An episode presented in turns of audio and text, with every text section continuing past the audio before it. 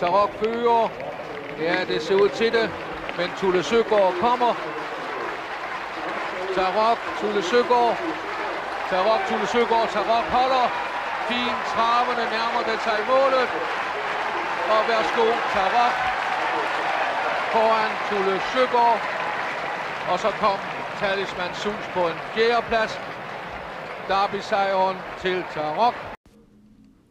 Velkommen til Travsnak i samarbejde med Travservice. Vi åbner programmet med et interview med Thomas Svendsen, som har et indgående kendskab til amerikansk travsport, hvor vi snakker om den baserende dopingskandale i USA og sporten også i USA og lidt i Europa. Vi sætter ord på Gallafesten, tv-aftalen Lund og Frankrig og i ugens aktuelle med B.S. og Dyrberg snakker vi om vintertræning og tidlig sæsonstart. I USA pågår der for tiden en sag, hvor FBI har oprullet en dopingliga ved hjælp af blandt andet telefonaflytning. En af bagmændene hedder Seth Fishman, som er dyrlæge og producent af dopingstoffer, som han angiveligt påstår ikke kan spore i dopingtest, hvilket på sin vis bekræftes af Jeff Gural, ejer Meadowlands og andre baner, i et interview til et svensk medie, hvor han påstår, at det er umuligt at spore dopingstofferne i dopingtests, da bagmændene altid er et skridt foran laboratorierne, som skal afsløre dopingsønderne. I dette interview med nordmanden Thomas Svendsen får I baggrund om sagen, som slet ikke er færdig nu, og den er en potentiel bombe under hestevældesporten i USA og måske også i Europa. Til sidst i snakken handler det om travsporten i USA, hvor der er nyheder om Dancing in the Dark M, Ecurie Beats og andre spændende ting, som sker her i preseason. Jeg bad først Thomas Svendsen om at præsentere sig selv. Ja, eh, jeg er 25% dansk. Det er der ikke mange som vet om. Min morfar var eh, familie var dansk. Eh, heter Thomas Svendsen. Jeg er 38 år gammel, så jeg begynder at bli Jeg tror fremdeles at jeg er ung og lovende, men eh, jeg begynner å bli eldre og eldre. Jeg har vært i USA nå. Kom første gang i 2015. Så reiste jeg hjem i slutten på 2016. Jeg hadde jobba for Åke Svansted ett og et halvt år. Og så reiste jeg til Malta. Så jobba jeg på Malta i seks-syv måneder med betting eh, for Betson. Trivdes der, men jeg klarte aldri å slå meg til ro. Savna hestene. Eh, ja, før det så, reis, før det så jobba jeg hos Hamre i Norge. Samt jeg jobba i Rikstoto Rekt eh, som intervjuer og varmingsekspert i en seks-syv-åtte år. vel. Så kom jeg tilbake til USA i 2017, i mai. Eh, René Seiten jobba jeg jo med eh, hos eh, Åke Svanseth. Han spurte om jeg ville komme over og jobbe for Paul Kelly. Så var jeg hos Paul Kelly i litt over et år. Eh, reiste ned etter det og skulle bare ha litt semester og slappe av. Så var jeg hos Jimmy Takter eh, i en uke. Skulle være der en uke. Så spurte han meg bare etter, eller han og Per Engberg spurte om jeg ville begynne. Så reiste jeg eh, direkte til Kentucky og hadde ansvar for den eh, filialen der nede med tactical landing og det siste året der for, eh, for Jimmy. Så det var jo en opplevelse. Og så begynte jo Per Engblom Eh, for seg selv, og han spurte om jeg ville bli med på den reisen. Så fikk jeg jo Kasper Fogut og Josefine Jensen eh, over det kom jobber, og de hadde jo vært på besøk i Florida når Kasper vant eh, den prisen i Danmark. da, Så var de over i en måned i Florida, så jeg fikk jo et eh, bra forhold til, til de. Så de kom over. Så var jeg hos Per Engblom i ja, litt over to, nesten to og et halvt år, eller to år. Så fikk jeg jo et veldig bra tilbud, og eller bra sjanse til å være privattrener for eh, eh, Dubois i Kentucky. Det var vel det som egentlig var planen jeg stoppa oss Per, men hva skal jeg si? Det var vel ikke sånn som jeg regnet med det skulle være. Jeg trodde når de egentlig kontakta meg, at de skulle ha det litt på den amerikanske måten, men det var Ja, det var vel ikke sånn. Ingen hadde tenkt det skulle være det. Ingen redskap til å holde på med banen. Det var, det var ikke sånn jeg drømte om, og det var midt ute i Kentucky. Det var akkurat når coviden slo ned som var, så jeg eh, pakket saken og ja, begynte vel aldri der. Jeg var vel der litt over en uke. Klarte å beholde min leilighet der i Kentucky og hadde jo ikke pakka med meg alle ting. Altså det, det, men jeg har et bra forhold med Louis Bardon, og, eh, som egentlig styrer den filialen der nede. Så jeg kom hjem eh, til Jersey igjen og, og eh, bestemte Jeg tok fri i desember måned og slappa litt av. og Begynte hos Nancy Takter, for min leilighet var, jeg var en kilometer fra Takters farm. Uh, eh, begynte jeg hos Nancy, var der i ja, fram til for noen uker siden. Hadde en hel sesong med, med, med henne og det systemet der, og styrte hennes filial i, i Kentucky. Uh, ja, kjøper jo og selger veldig mye hester. Uh, kjøper alle hestene til Stalhammer hjemme. Uh, så jeg eh, bestemte meg Samt jeg har en podkast her i USA som heter HRRU, sammen med Markus Johansson, der vi diskuterer både hester og ting som skjer her i USA om sporten. Og vi har jo hatt med veldig mye gjester og intervjuet de, og både trenere og litt sånne ting. Så jeg bestemte meg selv at jeg tar uh, litt ledig i januar, etter jeg bestemte meg for å stoppe hos uh, Nancy Takter. Og, og, har hatt et par tilbud eller et par forespørsler, men jeg, jeg vil egentlig ikke ha noe spesielt med ansvar. Så jeg har begynt da hjelper Lukas Wallin, eh, som vant Breeders' Crown i fjor med Rebuff, som er på samme gård som Markus Melander. og eh, er liksom, Min dag står jo da er med å hjelpe og trene og kjøre hest sammen med han. da, så Når vi er ferdig med det, så hvis det ikke er noe spesielt, så, så er jeg liksom ferdig for dagen. og da kan jeg bruke litt tid på eh, uh, scoute litt mer hest til Skandinavia og på, på, på, på podkasten, for den skal vi prøve å utvikle litt. Så det er vel kort sagt uh, om mig. Ja, du har, prøv, du har prøvet med meget i USA, kan jeg høre på dig, og øh, jeg er jo fast lytter på din podcast Overview, havde jo blandt andet stor fornøjelse af jeres interview med Linda Toscano, som, øh, som var øh, vældig, vældig godt interview, synes jeg. Men øh, Thomas, jeg har jo ringet til dig for at øh, for det første høre lidt omkring den her dopingsag, som er ved at blive oprullet i USA, øh, hvad du ved om den, og så skal vi også snakke lidt omkring øh, sporten i USA og, og hvad der rører sig men allerførst, øh, Thomas, den her dopingsag, der kører i øjeblikket, hvor en øh, dyrlæge, der hedder Seth Fisman, øh, er, sidder fængslet og står til, til en straf på 20 års øh, øh, fængsel. Øh, fængsel øh. Kan man sige, at den dopingsag, den startede for godt et par år siden i, galopsporten, hvor øh, der var flere galopheste, der brækkede ned i underløb, kollapsede med hjerteproblemer osv., og man fik mistanke om øh, massiv doping inden for galopsporten? Ja, det var vel Navarro der eh, eh, som Håren Navarro, som var en av de største galopptrenerne der. og Han var jo en av de som har blitt tatt i denne saken. her, og Når du sier det, så er det litt spesielt. Jeg har et bilde på min telefon der um, der det var et bilde når jeg var på Gulfstream. Så tok jeg et bilde selv, og da var det jo Håren Navarro, Chris Oaks eh, og Nick Zurek som var på det bildet. Og alle de tre der er jo, uh, eh, har jo kommet opp i denne saken. Altså det Eh, det er jo en, en, sak som sporten egentlig trenger å bli ryddet Det trenger å bli rydda opp eh, her borte. Det er det ikke tvil om. Det er jo kanskje det som er Vi har kanskje de fineste hestene, i hvert fall i mine øyne, i, i verden. Men det, systemet er jo ikke bra når det kommer til, til hvordan doping der straffer. Nej, og øh, i forbindelse med den her sag øh, kommer FBI jo ind, ind over med telefonaflytning af bagmænd og så videre. Det er vel også det, der ligesom åbner sagen op, at øh, der sker den her telefonaflytning, og man får fat i de her bagmænd. Og en af dem er jo Seth Fisman, som jo øh, angiveligt påstår, at han kan producere dopingstoffer, som ikke kan spores i dopingprøver. Og det kan jo være fristende for, for mange svage sjæle. Ja, men det, det, er jo det. Det er jo det som er litt Når du har sport der det er Ja, du kan vinne penger.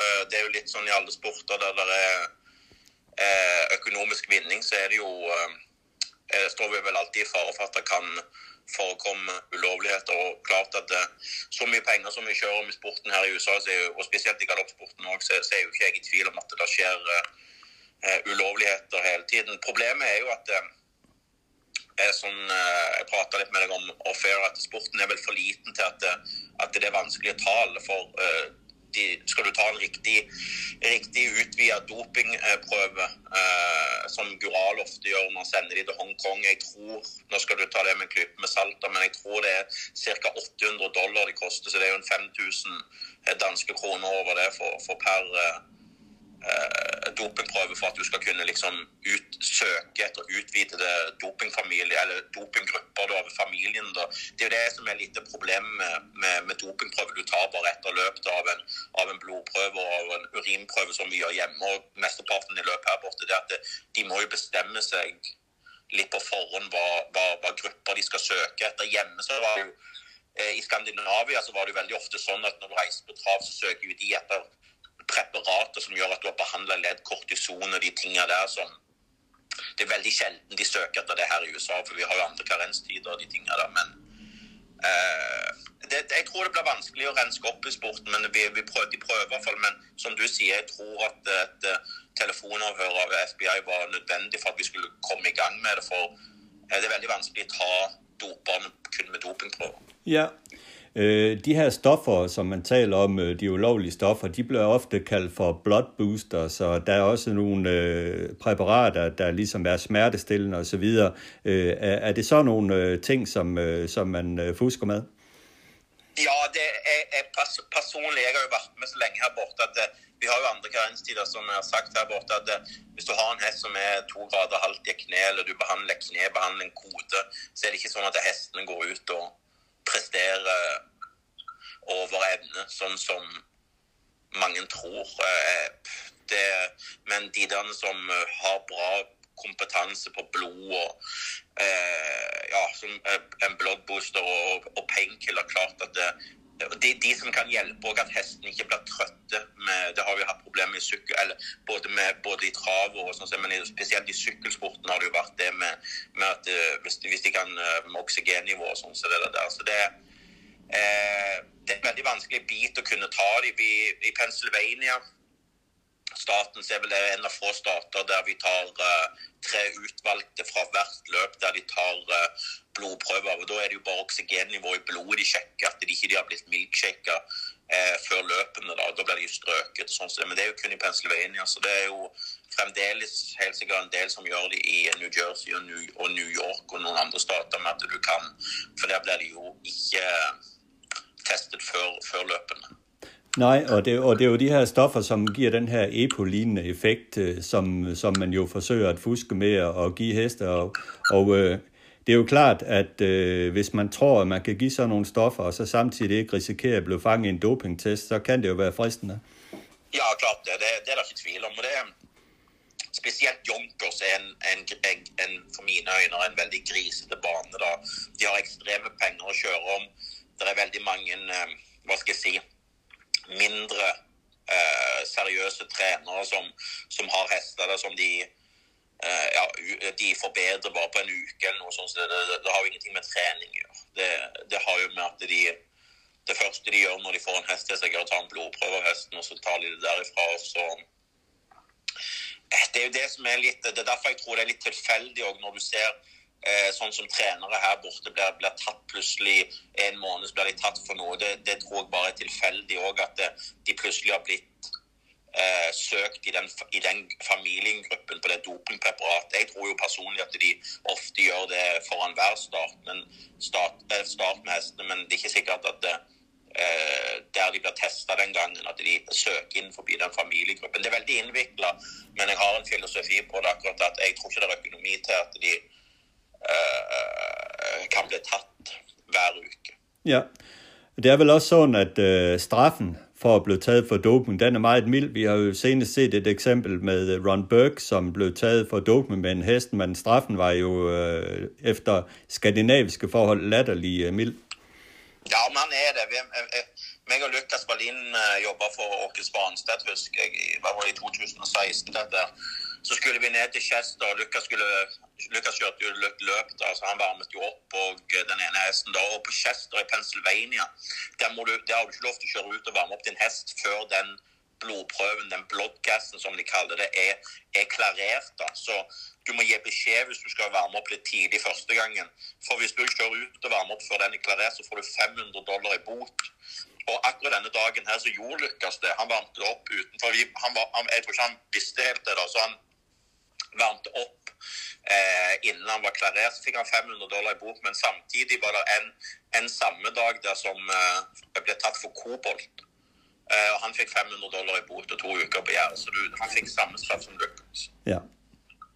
Så det, det, det, det, er jo det som er litt Hva skal jeg si med dette? Det, det, harmonerer ikke, og det var jo lenge før Chris Soaps ble tatt Um, Chris Oak, som var træner for Homicide Hunter, der ja, var jo den verdens snappeste hest. Ja, Homicide Hunter hadde ikke dukt i et, uh, i et vanlig løp på, på Nykjøping Falster, i mine øyne. akkurat hvis ikke Nykjøping. Det, det, er jo trist, trist, å si det, men uh, det som var litt problemet oppe på Poken, det var jo at det, han som var racing commissioner, sjef på Poconos, han kunne ofte sitte og drikke kaffe med Chris Oaks før løp, når alle visste at Chris Oaks var Han hadde jo en gård, Chris Oaks, ti minutter fra Poconos, uh, som, han, uh, veldig, uh, som han brukte. Han, han, kom alltid veldig seint inn til løpene. Ja, Så hestene de var juiced up inden de startede? Ja, hun, det har ingenting med Jeg har, jeg har så sett han trene hest, Chris Oaks. Han har ingen, han har ingen idé hva han driver på. Nej, det er, det er skræmmende. Øh, Thomas, i forbindelse med den her Seth Fisman-sag, der er der kommet en brutoliste ud med 1300 kunder, som angiveligt har brugt Seth Fismans tjenester i et eller andet omfang. Og iblandt de navne findes jo navne som øh, Johnny, Jimmy Takter og Linda Toscano. Hvad er din holdning til den liste, der er kommet ud der? Min holdning til den listen, jeg har pratet med Jimmy, han var irriteret. Han, han, han har jo startet hester over hele USA når han var på, var på sit største. og sådan set. Altså så det Eh, den, den, den, den, lista der Det kan jo være at han har vært Han er jo vært en vanlig veterinærfisherman òg, så det, det, kan jo ha vært alt fra vitaminer til oppvasking i tinga der. Det samme Paul Kelly-tekster, meg òg. Eh, han hadde kjøpt noe i 2013. for han, Det var assistenter av fishermen som hadde vært på Sunshine Med og så solgte vitaminer og sånne ting. Så det der, så når de gikk, og det er jo flere folk som er døde på lista der, så Eh, selve lista burde de jo kanskje ha vurdert litt før de gikk ut med at det kanskje de skulle ha oppdatert av hvem er døde, eh, og eventuelt venta til de fikk en oppdatert liste hva de har kjøpt. For, unnskyld, Men problemet er jo at eh, spesielt i, i denne sporten så blir det jo veldig mye Med en gang de ser noen navn, så er det jo veldig mange sider hjemme i Skandinavia som elsker klikk på mm. eh, så altså, de, de, trykker jo opp med at Jimmy Takter var på lista, for da får de jo ekstra mye klikk. Så det eh, For min del har jo lista ingenting å si. Nej, men der er jo så tale om, at der kommer en opdateret liste med, med navne på, på trænere og hvad de har købt for stoffer og sæt fisk, men den kunne så være meget mere interessant. Det er klart den er interessant, for at hvis, det, hvis det kommer op, at hvis det er en som har købt uh, vitamin eller en ormekur, så er det jo bare til å få han vekk fra lista. Men uh, hvis det er folk som har kjøpt noe mer uh, stoffer som ikke er helt bra, så klart at det, jeg tror nok at det er jo helst noen trenere som er på den lista der, og sånn som så det som, som er litt nervøs. Tror du at den her sag den kan trække tråd til Europa? Ja, jeg er jo ikke i tvil om det. Jeg tror ikke det er noe bedre i Frankrike eller Eh, jeg tror jo Frankrike er like ille som USA når det kommer til de tingene der. Skandinavia tror jeg ikke. Men vi skal jo ikke, vi skal jo ikke være så sikre på at ingenting skjer i Skandinavia. Det, det, det, det, det er jeg jo rimelig sikker på at det, skjer der òg, men ikke på samme nivå som her borte. Nej. En anden ting, som også var, var fremme i den her artikel, jeg læste med Jeff Gural, det var jo den her gamle historie med Jimmy Takter, som angiveligt skulle stoppe som træner i USA, fordi der var en, en sag på vej mod ham. Øh, og øh, den, øh, den, den sag, den øh, afviser Jeff Gural i den der artikel. Hvad kender du til den sag? Har du også hørt det? Jeg har hørt det. Der har jo været rykt om det hele tiden. og sånt, så det der. Eh, hvad skal jeg sige? Jeg har aldrig jobbet for en jeg har jobba for Åke Svansø, jeg har jobba for Jimmy Takker, jeg har jobba for Atle Hamre. og Det er vel de tre, tre trenerne jeg respekterer mest når det kommer til hest i, i verden. og Jeg har aldri vært med å jobbe for en mann som elsker dyrene mer enn en Jimmy Takter. og eh, nei, Jeg har vondt for å tro det. Det er klart at det er mye misunnelse. Jimmy har jo vært ekstremt bra på sitt når han var her borte. og klart, Jeg òg hørte de samme ryktene. men jeg, jeg har vondt for å tro det. Og når Guralo går ut og så sier de tingene der, sånn, så det der og, Men personlig så har jeg sett hva, hvor, hvor, glad Jimmy er i dyrene. Så det Ja. Det, det, det, det er nok for meg. altså. når jeg ser når, når jeg ser åssen uh, takter er med rundt hestene, så har jeg, ja, så har jeg lite tro på det. Nei. En anden måske lidt mere mysig ting fra artiklen med Jeff Corral, det var jo, at han udtalte, at øh, han mente ikke, at Åke Svanstedt kunne køre på store baner. Og Corral, han øh, bruger jo Svanstedt som sin hovedtræner. Det var lidt øh, sjovt. Ja, men Gural har jo helt ret i at sige det, og jeg har jo sagt, det jeg har jo været uh, øh, i, uh, som jeg sa, jeg har jobbet for de tre der, som jeg respekterer mest, og da er vel ingen jeg respekterer mest når det kommer til selve treningsbiten enn Åke Svanstedt, men som kusk på stor bane. Eh, nei takk, han eh, Han er for offensiv for din smag? Ja, for offensiv. Han kjører jo Jeg var jo oppasser på Resolve når jeg jobba hos Åke Svanstedt. Vi ble jo diska pga. han kjørte inn forbi banens bredde der et par ganger. og sånn så det der. Men eh, hans eh, kjørekultur på store bane, den eh, eh, det, når, når, han kommer til midt i siste sving, så er det 600 meter til mål. Men han, han, tror jo at han er på aksfall, at det er 250 meter til mål, eller 300 meter til mål. Så det, jeg er helt enig med Gural. Ja, men det gikk vel bra med kaptein Kåre, tross alt? Ja, det, det, det, liksom det, Åke får jo mye kritikk for hans styring, her, men, men, han vinner mye løp på det òg. Han, han, klarte jo å stjele Earl Beal på Poconos når Greenshoe var stor, storfavoritt med Marseille. Han vinner uh, Hambletonien her med, med, med, Captain Corey og sånn. Så det, er så klart at det, Åke Svanstedt er jo en Hall of Famer og en legende, men at han er At han skal kjøre løp på, på Medal Om vi ville brukt han selv? Nei. Nej, men jeg lavede et interview med, jeg, jeg, jeg lavede et interview med Åke for, for, en, for en stund siden, og det er jo helt for be, bevidst fra hans side, at han kører offensivt. Altså, det er jo en bevidst taktik. Ja, men, men, men tar du Åke Svanstedt og reiser til New York da, på 800 meters baner, så er han jo helt overlegen. For at han er så mye bedre å kjøre hest eh, enn de gutta som sitter oppe på, på de 800 meters baner. For Åke så kjører han prøvestopp med de eh, blir de litt rulle i første prøvestart, kjører en ny prøvestart. De, de, andre har jo ikke, de andre har jo ikke den egenskapen til at de kan tenke og gjøre sånne ting. Eh, og han har eh, eh Når jeg jobber hos Åke så jeg tror aldri jeg har sett han kjøre galopp i trening. For for han, er så ekstremt dyktig på å kjøre hest. Men du trenger ikke være ekstremt dyktig på å kjøre hest på å vinne på Meadowlands. For det er jo litt Det er jo bare å kjøre rundt en runde. Ja, men det er jo så hans greie. Han kan køre dem uten sko og klare å køre dem feilfri. Ja, han er ekstremt akkurat den biten der. Det, det, er jo kanskje noe av det jeg lærte mest når jeg var hos Åke Det var jo träningsfilosofi eh, i, i sand og, og, det der med kör, når du skal kjøre skoløs og ikke kjøre skoløs, hva du skal göra når du kör skoløs. Du skal köra en riktig bra prøvestart med de konkurrens i hvert fald 400 meter og rundt en sving. og sånn, så er det der Temperatur i kroppen. Han hater kusker som sitter og skritter eh, før de kjører opp bak bilen. og sånn, så det er sånn. Hans filosofi på treningsbiten eh, er ekstrem. Han, han er jo en hestekar. Ja, det er han øh, i ekstrem grad. det er han. Ja. Vi, vi skal lige lukke den her sag omkring øh, doping, inden vi går, går videre til at snakke om sporten i USA. Men for, for jeg vil gerne høre dig til, hvad, hvad man kan gøre for at stoppe de her fuskere. Øh, I USA, der bruger man jo meget detention barn, så man også begyndt det, med det lidt i, øh, i Sverige, og nu også i Norge, kan jeg forstå. Men, men det er jo detention barns, hvor man, hvor man skal være på banen øh, fire timer før start. Og så er det jo mine øjne øh, værdiløst. Det er helt verdiløst. Jeg, hadde, jeg, har, jeg har skrevet litt Mannevangen som er dopingansvarlig hjemme i Norge. og Jeg har gitt beskjed hva, liksom, hva jeg mener. Jeg har vært gjennom mange detention-barn her, og det er, mange, det er noen gode, mange elendige. Breeders Pony 2015 i Canada er det beste jeg har vært med på når vi var på Mohawk. Eh, 24 timers detention. De sjekka alt vi hadde med oss inn av, av foder, alt av uh, utstyr. Vi kunne velge neste morgen om vi ville jogge hesten i joggkart eller gå ut og leie på den. Eh, og det, må, det, var innen forskjellige tidsrom, og det var vakter med deg. Så er det andre plasser der du kommer eh, inn til retention, tolv timers detention. Du kommer inn til en stall som, eller en boks som ikke er gjort rein. Det, det er så katastrofe. Så hjemme, fire timers overvåkningsstall, eh, helt verdiløst. Eh, eh, det er bare bruk av midler som er helt Du må ha 24 timer, og så må du, må du gjøre det over Eh, bra vilkår. Det må være, eh, eh, det må være vakter og de som eh, maks to til tre hester har lov til å signere seg inn eh, per hest. Da. Så det, det, det, det, er noe som må gjøres. Om du kan ta mye på det, ja, du kan ta noe på det, men jeg tror ikke du kan ta alt.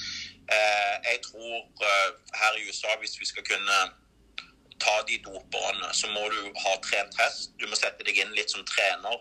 Eh, nå kjører de siste jobb eh, innen løp? Eller noe pre-race-test? Ja, det, jeg, tror må, jeg, tror du må, tenke litt. Jeg tror du må reise ut i stallen. Si hvis de skal starte lørdag, så er det som oftest mange som trener onsdag. Da kan det godt være at du skal reise ut på onsdags ettermiddag og, og ta de prøvene du vil ta. Jeg tror noen staller også skulle hatt overvåkning eh, i en periode, eh, over en måned. Så skulle det vært kanskje tre menn. Eh, de som gjør det altfor bra her borte, skulle hatt eh, en måneds periode med tre menn, eller tre personer som gikk eh, på åtte timers vakt eh, der de var i overvåkning på en måned. Og hvis deres statistikk falt ned eh, drastisk, så, så, måtte det skjedd noe. For jeg tror det er den eneste måten du kan ta dem på. det at du må eh, du må kunne, det, det, det, hjelper ikke bare å være at de, eller de som er etterforskere, eller de som har, at de kan noe om, eh, hva, hva, de doper med, men jeg tror du må sette deg inn litt som hestkar Eh, med at eh, som regel så er de som er ute på dette, de vil jo restaurere hesten best mulig etter den siste treningsøkta. Eh, så må du sette deg inn i det systemet der, da. Når trener det siste gang. Så det Personlig så tror jeg at eh, jeg hadde jeg, jeg, jeg, tror ikke det hadde vært så veldig, veldig vanskelig 30, men jeg tror det kræver ressourcer. Ja, det er, det, det er mygge ressourcekrævende for at stoppe fuskerne, men uh, hermed i hvert fald uh, de gode råd givet videre fra dig, Thomas. Så skal vi snakke lidt uh, sport i USA. Valner, den havde jo kæmpe succes sidste år med sine første toåringer. Der var jo Venerable og King of North, og min personlige favorit, Tempora, henover. Og uh, hvad er dine forventninger til de toåringer, som nu er tre år? Tror du, de kan fortsætte med at dominere? Ja, det tror jeg personligt. Altså, det, han, vi har jo vært her i syv år. Det er vel men Michel Brief var vel den første som jeg så som jeg mener var et sånn et unikum. Greenshoe var vel nummer to, og så, eller Warner nummer to, og så Greenshoe. Det er vel de tre som jeg holder som de, de største hva skal jeg si, unghetstalentene og unikumene. Manchego var jo ekstremt, og Atlanta, men jeg føler at det, de har jo utvikla seg mer som litt eldre enn Manchego vant jo altså hun òg på den der, men, men, de tre om der også, som du sier, Warner der, altså det Jeg husker ennå vi med Ole Nilsen, faktisk, eh, som også jobbet hos Åge Svanstad, vi reiste ens ærend til Saratoga travbane for å se Warner når øh, vi skulle starte en starttest oppe som Lykka skulle kjøre. og Da fikk vi se Warner sette banerekord med galopp, og da forsto vi jo selv at det, at det var et unikum. Øhm, eh, eh, personlig så har han jo holdt et nivå som han er på linje Det har vært ekstremt uh, første årgangen hans. Så uh, jeg blir ikke overraska om eh, uh, Warner vinner, kan fort vinne Oaks, og kan òg fort vinne eh Du, du, sier din personlige favoritt er Temporal Hanover. min personlige Warner Hingst-favoritt er faktisk Coach K. Hanover. Fra Svanstedt?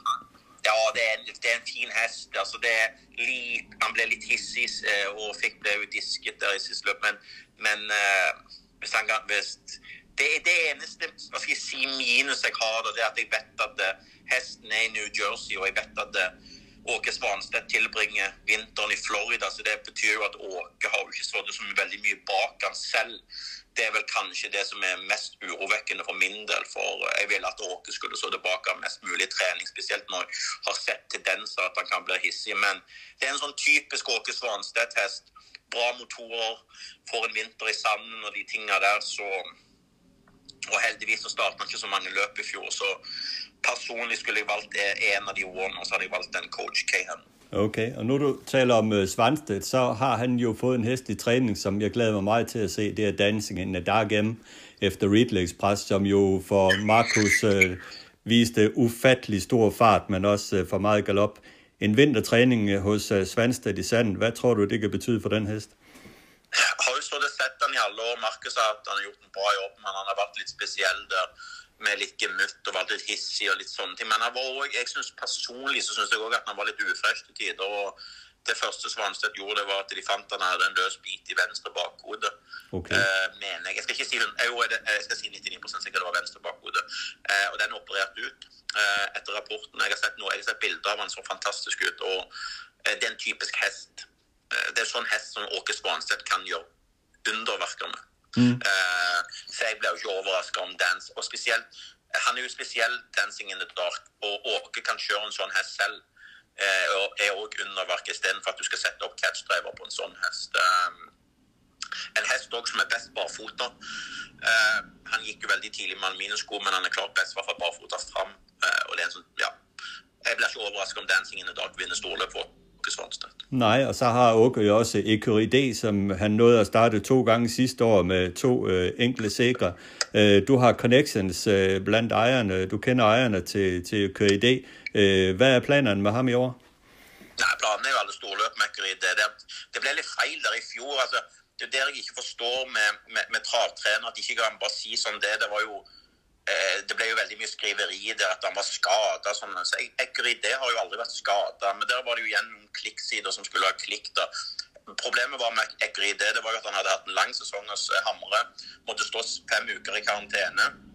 Ble gjort klar og vant Breeders Crown. Så kunne han jo gå ut i TVG-finalen, men han var lite, lite ufresh der. og De prøvde å behandle han og fikk vel ikke den responsen Eh, de skulle, og bestemte da å, å pakke sammen. Men da er det jo, da er det jo bedre eh, å bare si det som det er. Bare si at han hadde en lang sesong. Vi behandla hesten, han svarte ikke på det vi ville.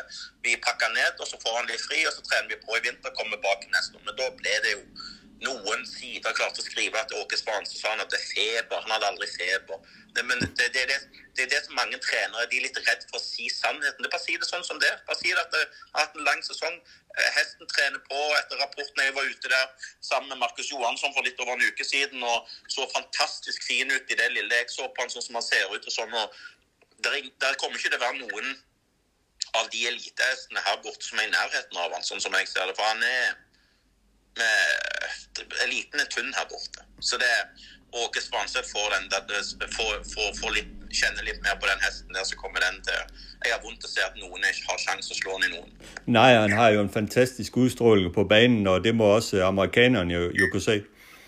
Ja, det er, det er uten tvil. Det er jo en hest som eh, det, han, han kommer jo til å de, de kommer til å elske han her borte, for han har utstråling og, og, og, og sånn som det. Så det, det, det er det ikke tvil om. Jeg, har, jeg blir ikke overraska om Ekkerud det bare går ut og gjør rent bord. Altså det, for han galopperer jo aldri. så det, Jeg har vondt til å se at noen noen gang kommer til å være i nærheten av ham. spesielt når, når vi vet at eh, Manchego er, er, er følhopp og de tingene der. Så det, og jeg klarer ikke å se så mange som skal ta steget opp av de som var fire, opp der og skal kunne spise, spise med de store gutta. Nej, nej. Hvad med elitloppe? Er der nogle amerikanske heste, som du tror, der er aktuelle i år for elitloppe? Det lyder til, at KD i hvert fald skal satse på USA. Ja, Han satser nok på USA. Det er for mye penger å kjøre om når det ikke er privatfly også, eller direktefly til Sverige. Hadde det vært direktefly til Sverige, så hadde det vært OK. Eh, bort her er de som er, eh, som er gode nok til, til å, å duge i elitelopp. Eh, Det vi, har gode, vi kan ha gode tre- og fireåringer, men de, de eldre hestene her borte eh, har jeg ingen tro på kan være noe eliteloppshest. Nej, altså der er jo, det er jo trade balance og den der snak der, men det er vel ikke elitloppsheste. Nei, absolutt ikke. Nej. Beats Kuder er jo måske elitloppes aktuel, og han er jo øh, solgt til, eller han er gået til, til Frode Hamre, men du fortæller mig, inden vi startede interviewet, at han står i Sverige nu. Ja, vi kjøpte jo Beats i desember måned der. Det var jo etter litt fram og tilbake der med eierkrets der med Ørni Martinus da, som eide Halle, Halle og, og, og John Bootsmann. Eh, det var bare tilfeldig der at Ørni Martinus har jo prøvd å selge Beats lang tid, og ja, Atle, kom, Atle Hammer kom litt i kontakt med Ørni der og ringte det meg og de fram og tilbake der, og jeg eh, sa at eh, Atle, du fikk forstyre det. og ble vel enige med pris da etter litt fram og tilbake, og vi lagde en kontrakt på hesten, fikk en veterinærkontroll. Jeg trodde jo aldri det skulle gå i boks, for det er jo en, en hest som jeg holder ekstremt høyt. Jeg kjenner jo hesten fra mm. når jeg jobber per Engblom og, og Ekstremt den- hest. Ja, han er jo den eneste hesten jeg nesten kan se her borte som kunne dugt i eliteloppet når han er fresh og er på sitt beste. Så når vi fikk den handelen i boks, og, og, og takk til Eirik Juve og, og Carl Gunnar Myhre som, som, som har kjøpt hästen i Norge da, og satser på dette, eh, så har det vært litt problem med, med fly der. Det var to fly der som skulle gå som ble kansellert litt med covid og, og, og litt utsatt pga. flymotor som var ødelagt. Så han reiste hjem for en eh, ti dager siden. Eh, men han skal svenskregistreres, og det kan gå en uke eh, med det. Så Preben Søvik har han nå nede i Malmö og jogger med han. Som han, eh, jeg hadde han jo oppstallet her borte hos uh, vår veterinær, da, der han kunne gå i skrittemaskin og mosjonere, og sånn, så, sånn at han ikke ble for, for tung. da. Så uh, Han kommer vel til Stallhamre i neste uke, så det blir jo superspennende. Litt, Vi er noen uker litt bak skjema, men eh, jeg ser for meg han, det er en lettrent hest. altså Jeg ser for meg at eh, når Atle får tak i han på, når han kommer hjem der og får begynt å trene på rakbanen, så går det ganske tidlig å få han, eh, få han klar. Jeg tror det var en litt fordel også at han fikk litt tid av. og, og sånn som det. For han, han, var litt, han så litt Jeg skal ikke si sliten, men han hadde litt tendenser til å kunne se litt ufresh ut i slutten på fjoråret, syns jeg. Ja, ja, ja. Men det er jo en hest, som i USA har gået med, med trotting hoobles og, og alle mulige grejer for at gå fejlfri, har virket meget ustabil, men du tror, det er mest med frisøren at gøre?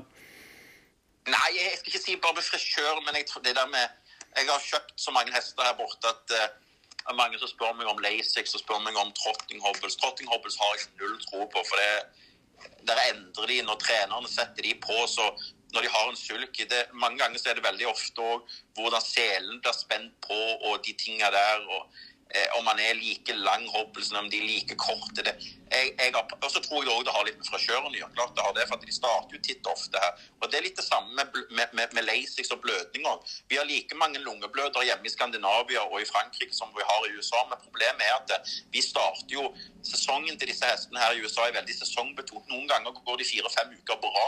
Og det er jo ikke sånn at treneren har tid til eller føler de kan stå over en uke. Nei, de skal starte hver uke. Hva må de da? Jo, de må kanskje hjelpe hesten og, og, og, ikke blø da, hvis, det, hvis han har blødd. Som regel 99% av gangene når de blør første gangen, så har de vært syke, og immunforsvaret har vært nedsatt. Det er derfor de blør. Hadde vi lyst like mange hester hjemme i, i Skandinavia, så hadde vi hatt det samme. Så Lasix er ingen problem, tror jeg. Kjøpte Give It Gas and Go, som hadde gått på Lasix her i, i ett og et halvt år her i USA. Han gikk ut hjem til Norge og ble en av de bedre hestene. Og Sister Sledge er jo bare til å se på Daniel Redén. Hun, ifølge Yannick Greengrass er hun den hesten han har sittet bak som har blødd mest noensinne. Hun gikk på 7 CC Lasix, som er det meste nesten du kan gi. Eh, og Det tror jeg er litt av grunnen til at Redén ikke starter henne så ofte. På grunn av at hun kan ikke starte så ofte, for da blør hun. Okay. Eh, eh, og, og, sånn som det er Hobbles eh, Propulsion gikk jo med Hobbles her i USA. Det gjorde han ikke hjemme. da. Noen kan si det var pga. at han var nervesnitt, at han trengte ikke Hobbles. Men det har ingenting med saken å gjøre. Eh, jeg tror nok òg Abis går opp med noe maske og litt sånn, eller sånn maske over øynene. Jeg er 100% sikker på at når han kommer ut i Stall Hammer, så kommer han å komme ut med et åpent hodelag, eh, bomull i ørene, en amerikansk sulky, så kommer han bare til å plystre rundt banen og, og se fantastisk fin ut. Så, men klart, folk stiller jo spørsmålstegn til akkurat sånne utstyr. Og jeg tror jo folk, mange, mange folk har jo ikke fått litt informasjon eh, hvorfor det blir brukt og, og de tinga der. Det, ja. Men Hobbles er jo noe jeg personlig ville hatt forbudt. Ok. Men, men, vi, men vi glæder os i hvert fald til at se ham øh, om, om matchningen her i, i Skandinavien, hvad det bliver til med ham, fordi han er jo, et, øh, han er jo en voldsom fin hest. Ja, det er en fantastisk individ, og så er det en, så er det en snill hest. En, en veldig, veldig, Han er hingstong, men skal, han, er, han er så klass det er lyse klass og Preben teksta meg òg. Han har vært ute og jogga. Han sa det, han kunne merke bare på han jogga at det var en hest utenom det vanlige. Så det, eh, det, er veldig veldig gøy når folk satser. Jeg hadde aldri trodd at eh, noen i Norge skulle satse på en sånn hest. For eh, det er jo en hest for de, de øverste løpene. Så får vi bare håpe at, eh, at vi kan bli med i de, og at, at, de, at eierne kan få oppleve å ha en hest til start i de største løpene i Europa. Det er klart. det er klart. Her til sidst, så lad os øh, tale lidt om øh, to af de hængste, som jeg finder meget interessant i USA. Det er Green Shoe og International Money. International Money har sin første touring ud ude i år. Hvad kan du øh, fortælle om øh, ham og hans afkom? Ja, jeg, øh, første årgangen øh, til International Money, jeg har jo så det sett på nogle af de når, når de var på, på auksjoner. Sånn.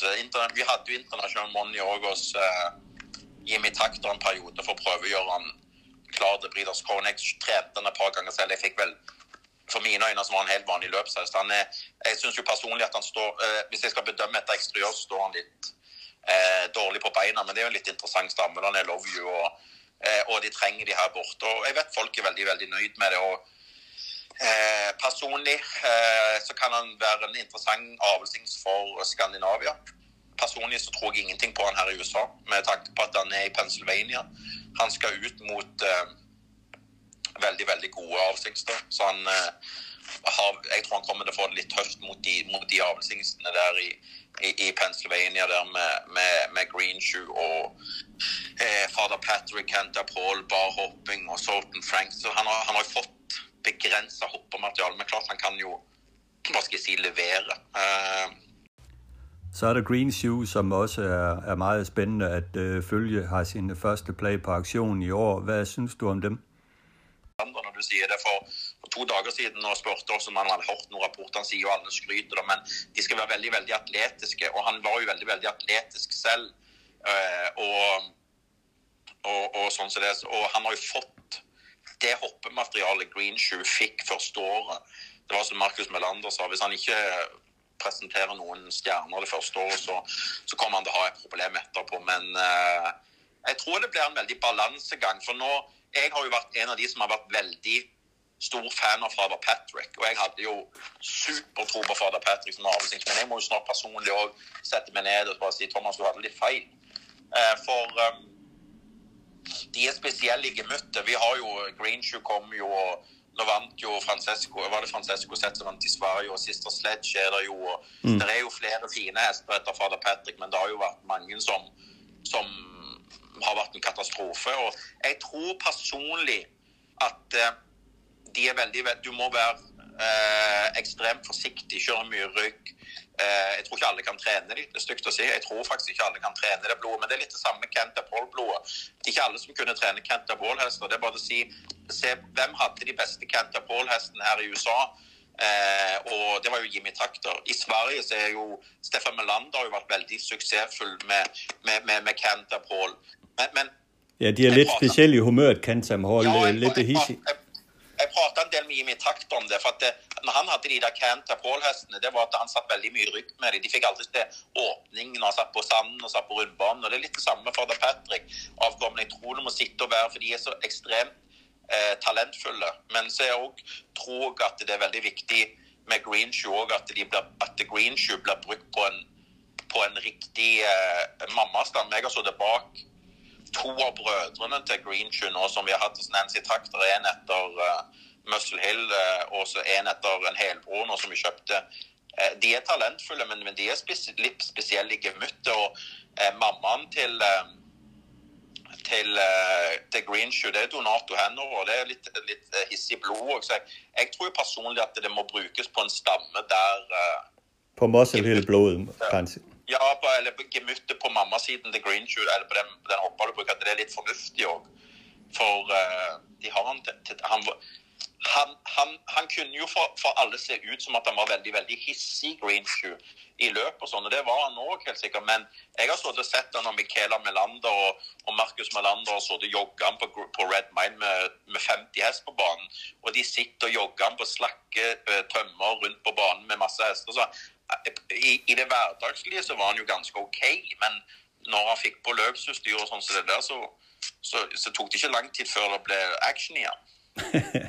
Nej, det kan man sige. Uh, hans kulbror Jim Pansy kunne jo også være en interessant uh, hængst uh, efter Chapter 7 der. En, uh, en spændende hængst også, Jim Pansy.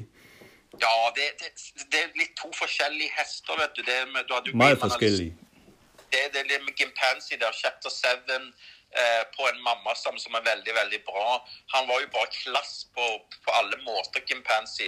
Han, han møtte opp hver dag, satt og jogga, men han så ut som en vallak eh, som ikke gjorde noen ting galt. Jeg har aldri sett han eh, være hissig. Han la seg ned og sov, han spiste. Han, han må jo ha vært den perfekte hest. Men så, så setter du han opp mot Greenshoe, så Greenshoe som lyser opp banen og, og ser ut som liksom en unaturlig atlet sa vel liksom OK, hva vil du bruke? Det liksom Skal du ta den kloke som ser ut som en vanlig hest, eller skal du ta den atleten som ser ut som en verdensstjerne? Det er veldig positive rapporter på Greenshoe eller på Gimpansi òg, på at det, for de, de, som har blitt født eller som de, sånn som de ser ut og sånn som det der, og hans, hans hode, da. Eh, han hadde jo et løpshode uten like. Mm, mm. Så det men der tror jeg du må ha et hoppematerial som det er litt størrelse på. For han, han er, han, er, han er jo medium størrelse. Jeg liker jo Jeg er jo veldig, uh, veldig inne i blodlinjer og uh, ser veldig mye Liker veldig bra eksteriør. Så jeg prøver jo liksom Du vil helst ikke bedekke en, en liten Wishing Stone-hoppe med, med, med Gimpansi, da. Uh, så jeg, jeg, jeg, prøver å se det litt sånn, men, men Gimpansi blir jo veldig veldig interessant òg i, i avlen. Og det, det, det tror jeg. Ja. Og det er, litt, det er, litt, det samme tactical landing som jeg hadde personlig litt med å gjøre selv. Eh, han var jo stor, veldig lange kodeledd, smart hest. Eh, Sinnssykt stamme med tanke på at han er bror til Mission Brief. Eh, mm. Hans avkom Jeg har stått bak tre-fire av de toåringene i år med bra stammer. Ja, ingen flashy, men veldig veldig bra løpshode. De gjør alt riktig på banen. og sånn som det, Men jeg tror ingen tactical landing avkom kommer til å komme ut i banene. De tenker wow, her ser vi en, liksom, en ny uh, green shoe. Her ser vi en ny uh, liksom For at de, de, er litt klumpige, litt sånn som det der, men, men de gjør jobben sin. Ja, og det er jo det viktigste. Ja, uten tvil. altså. Det, en avlsingst jeg har Det blir spennende å se når han blir tilgjengelig hjemme. Det er jo Quattro de Julio. Præcis. Lidt afkross der. Ja, han har jeg litt personlig, for det, det, det er et monster av en hest. altså. Han er han har en interessant stamme med tanke på Jeg, jeg hadde jo veldig veldig tro på eh, Trixton i begynnelsen, men han har jo egentlig vært en, en sånn skuffelse, i hvert fall, i hvert fall på Hingstemat. Men, mm. men, men Quattro de Julio da, med det Reddy Cash-blodet der med, med Clara Bell der på mammasiden og det, det, er litt interessant med den uh... Kommer han og tævle som fireårs uh, Quattro? Ja, han kommer til tevle. Han er satt opp til å gå løp, og de holder på å betekke med han og legge frysen ned litt. sånn Så det, så det, Men han kommer til å fortsette å, å starte som fireåring. så det han kommer til å bli super, superinteressant. Og det som er litt fint nå der nede hos Dubois eller Louis Bardon sin stall nede i Frankrike, da Nicolas Roussel Nicolas Roussel har jo uh, uh, har jo startet uh, der nede og skal hjelpe de, så det, og hun som var oppasser for Commander Crow, som jobbet hos Fabrice Solois, hun òg er jo der nede. Så det, jeg tror de er et veldig veldig bra team, og de er jo franske. Det bliver meget spændende. Thomas, ja, det. super at snakke med dig her i, i ja, podcasten her. Vi kunne blive ved meget længere. det kunne vi. Ja, men øh, lad os stoppe her, og ved du hvad, så ringer jeg, øh, så taler vi sammen med en anden god lejlighed med en opdatering øh, på sporten i USA, og din store viden om, om alting. Kanon, kanon, Henrik. Bare ring på. Tak du.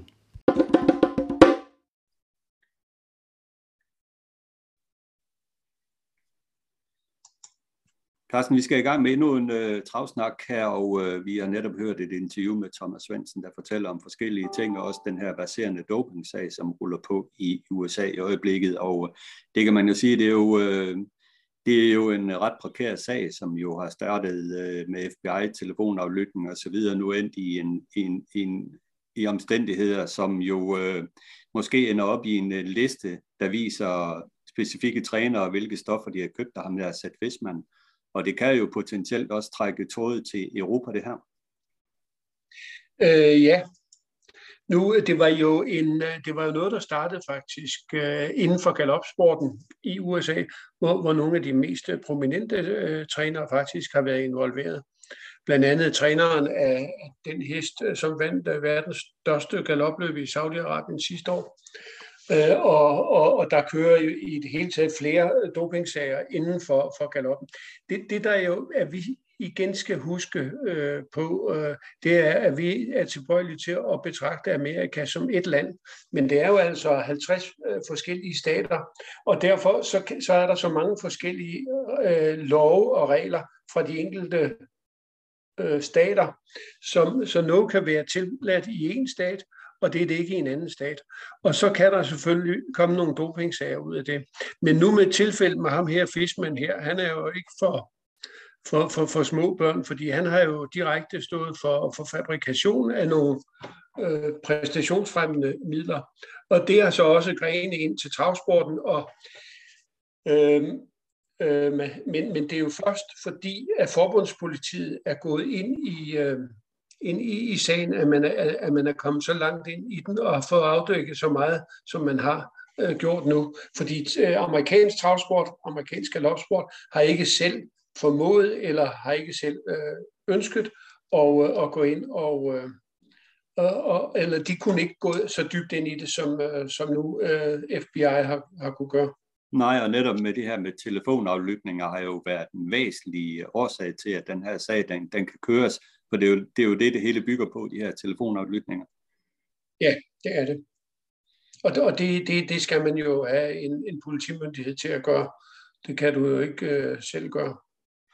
Nej, nej, det kan man bestemt ikke. Så en anden ting i sagen, som jeg også er kommet frem med det her interview med Jeff Corral, det er jo, at han påstår, at det er meget svært at fange de her øh, sønder i dopingprøver, og det er jo generelt det evindelige problem, uanset om det er cykling eller travsport eller hvilken som helst anden sport, så er det meget, meget svært at fange de her øh, sønder i, i, i dopenprøver, hvad det, hvad det giver hesten, fordi at øh, fabrikanterne her mange gange er foran laboratorierne. Ja, det er jo det, der er, at de er altid et skridt foran med, at det her, det kan man ikke finde, eller det her tester man ikke for, fordi det er man ikke opmærksom på, at man skal, man skal teste for, så, så derfor så, så har de altså desværre de, de suspekte, dem der vil snyde, de har som regel en fordel, men heldigvis ikke altid så langt tid. Nej, det er jo det. Men, men, men, men, men det kommer sig jo altså også af i USA, at, øh, at, at der er nogle ting, som er, er tilladt mere, end, end vi kender til i Europa. Øh, og, øh, og, og når du kan sløre noget, Øh, for eksempel så siger man jo, at, øh, at, at det her Lasix, det kan bruges til at, at sløre øh, andre medicamenter, jamen, så er det jo også, så er det jo så, at svage sjæle jo kan blive foranledet til at, at prøve. Jamen det er jo klart, altså Lasix det er jo vanddrivende, og øh, det er jo vanddrivende midler, i hvert fald inden for cykelsporten, er dybt forbudt netop fordi det kan bruges til at sløre dopingstoffer. Så ja, det er jo også en af de her underlige ting, der er i USA, det her med, at man må bruge Lasix på, på heste, som jo er lungebløder, som de siger derovre. Det er også noget, som øh, Thomas Svendsen øh, kommenterer på. Men Carsten, øh, det er klart, at vi skal have fuldt op på det her. Vi, vi følger det, men, men det er jo en det er jo en meget spejt sag øh, for alle, og, og også for os, øh, som bare skal se på på, på sidelinjen. Ja, præcis. Her i weekenden var der Hestesportens uh, Galafest. Det er noget, du har kommenteret lidt på, og uh, der var jo som sådan, i hvert fald i dine øjne, ikke de store overraskelser blandt uh, titelindhaverne. Nej, det synes jeg ikke. Øh, men det kan jeg så forstå, at du måske har et andet syn på.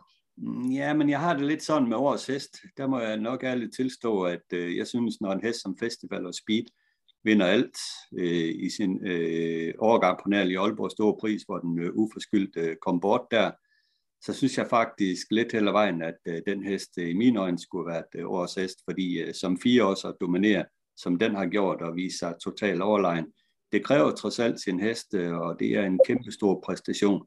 Selvfølgelig er Extreme også øh, værdig indehaver af titlen, men altså, skulle jeg, havde jeg haft mulighed for at stemme, så havde jeg stemt på Festival of Speed som årets hest. Øh, jeg må faktisk sige, at øh, jeg sagde til en kollega, jeg blev ikke overrasket, hvis Festival of Speed bliver årets hest, men det er forkert, fordi blandt de blinde er den enårige konge. Festival of Speed har leget med sine jævnaldrende i en årgang, der ikke er specielt god. Extreme har været international vinder. Han har lavet meget større øh, præstationer end Festival of Speed. Derfor er Extreme i mine øjne helt klart øh, årets ældre hest. Øh, årets hest. Jamen, du kan også omvendt sige, at en, øh, en overlegen hest som Festival Speed, den, den, den kan jo ikke øh, være bedre. Den kan jo ikke gøre at den at vinde uanset hvem den, øh, hvem den møder, og alle overgange er jo i udgangspunktet lige, kan man sige. Ja, og derfor er det også fint, at den er blevet kort som års fireåring. Vi har jo set, øh, jeg, jeg synes, der har været nogle tvivlsomme kåringer tidligere, øh, med for eksempel Don't, Don't, Pay, Don't Pay the Ferryman som toåring. Jamen, den, den, den, var, den var suveræn i sin overgang. Øh, den rendte jo bare langt foran de andre. Øh, og på den baggrund, så så det jo stort ud, og derfor blev den kåret. Jeg, nu kan jeg ikke lige huske, hvem der måske ellers skulle have været kåret. Slide So Easy måske. Øh, men men, men øh, jeg kan også huske i hvert fald øh, Nobody Beats the Beat, øh, hvor Neo Holms minde havde vundet, øh, havde vundet øh, Axel Jensens mindeløb i, øh, i, i Norge, og, og havde jo løbet øh, banerekord, tror jeg også, på, øh, på, på Charlottenlund. Øh, jeg tror, man, man, man er lidt forblændet af de der årgangsheste, som, øh, som gør rent bord. Okay. Og derfor synes jeg, det er rigtigt, at, øh, at øh, Ekstrem i år er blevet kort som øh, årshest, fordi den har altså gået til tops i europæisk femårs championat, og den har også vundet Møllers Memorial på, på, på jeres ro. Jo, jo, og Brixte løb i Derby weekenden og andre fine løb. Ja, og sat ba- absolut banerekord, den hurtigste hest nogensinde i Danmark. Ja. Altså, nej. Det er fair nok, øh, men en anden ting, øh, som jeg også godt kunne lide ved Galleren, det var jo, at Bjørn Jørgensen han kom, øh, blev indvalgt til Hall of Fame. Jeg synes altid, det er rigtig fedt det her med, at, øh, at øh, nulevende personer, der blev indvalgt i den her Hall of Fame, også kan komme på scenen og tage imod hyldelsen. Det, det tror jeg betyder rigtig meget. Ja. Øh, du henviste til, at jeg havde skrevet noget om den her. Det er jo fordi, øh, hestesportens gala er jo blevet en, en fest for de indvidede.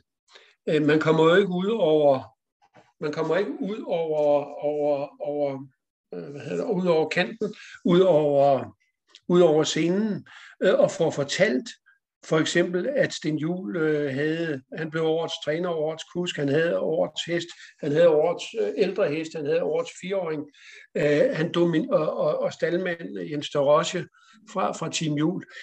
Øh, altså sådan noget der, det, det, det, det bliver ikke videreformidlet ud til, til Trav Danmark. Biver Jørgensens optagelse i Hall of Fame, hvorfor skal det være en begivenhed til øh, en, en hestesportens gala?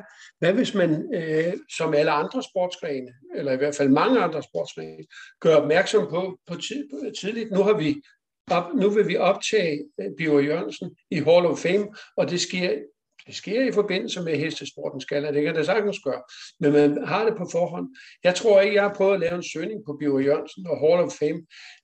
Det har ikke stået i, Aalborg, i Aarhus Stiftstidende. Jeg tror da godt, at Aarhus Stiftstidende vi har omtalt Biver Jørgensens optagelse, hvis de havde fået det præg om det. Og jeg, jeg tror da også, det er ikke uenig, men det er jo det evindelige problem, vi har med vores uh, trav- og galopsport herhjemme, at vi er efterhånden så små, at vi ikke er relevante længere for, for medierne osv., og, så videre, og uh, det er en eneste måde at gøre det på, det er selv at kæmpe for at komme ud. Vi, vi skal da ikke sige, at vi ikke er relevante. Vi skal da forsøge at påvirke medierne til at tage. Da Sten Juhl var indlagt øh, på, på, øh, på Rigshospitalet for sin blodprop, der udsendte Ritzau en længere historie omkring øh, Sten Juhl. Og der er der ingen tvivl om, at øh, den kunne da være fyldt op nu her med, øh, rejste sig fra sygesengen, nu øh, hedder ved med, med, med det ene og med det andet og det tredje. Jeg tror, at det, det havde været en historie, som, øh, som var kommet bredt ud igen. Afgjort, og der har du klart en pointe, og det er jo sikkert også noget af det, som Claus øh, Bosser han skal til at arbejde med, når han nu øh, indtræder i på Dansk Hestevedløb som chef der for, for medier, og det gør han jo her den 1. marts. Så det er jo noget af de ting, som givetvis skal til at arbejdes med det her med at komme bedre ud til forskellige medier. Altså, jeg er jo helt overbevist om, at der er mange lokalaviser, som gerne vil have historier omkring de øh, profiler eller de, de øh, sportsudøvere, som er i, øh, i, i deres områder. Altså nu for eksempel så Osted, nu ved jeg ikke lige, hvad, hvad lokalavisen hedder dernede, øh, men, men, men, men den vil jo helt sikkert også gerne have haft noget med, med Sten Jul og også med Jens de Rosje, der bor i området, øh, og, og, og ekstrem, ikke? Altså, ja. ja.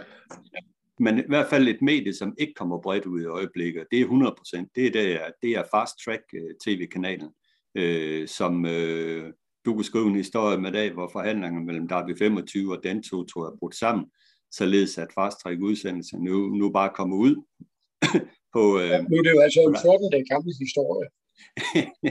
ja, men nu stadigvæk... bare skrevet det igen, fordi der er stadigvæk folk, som ikke uh, kan finde ud af, at, uh, at uh, Dantoto ikke, og, Sportlife ikke viser de danske vedløb mere, ikke?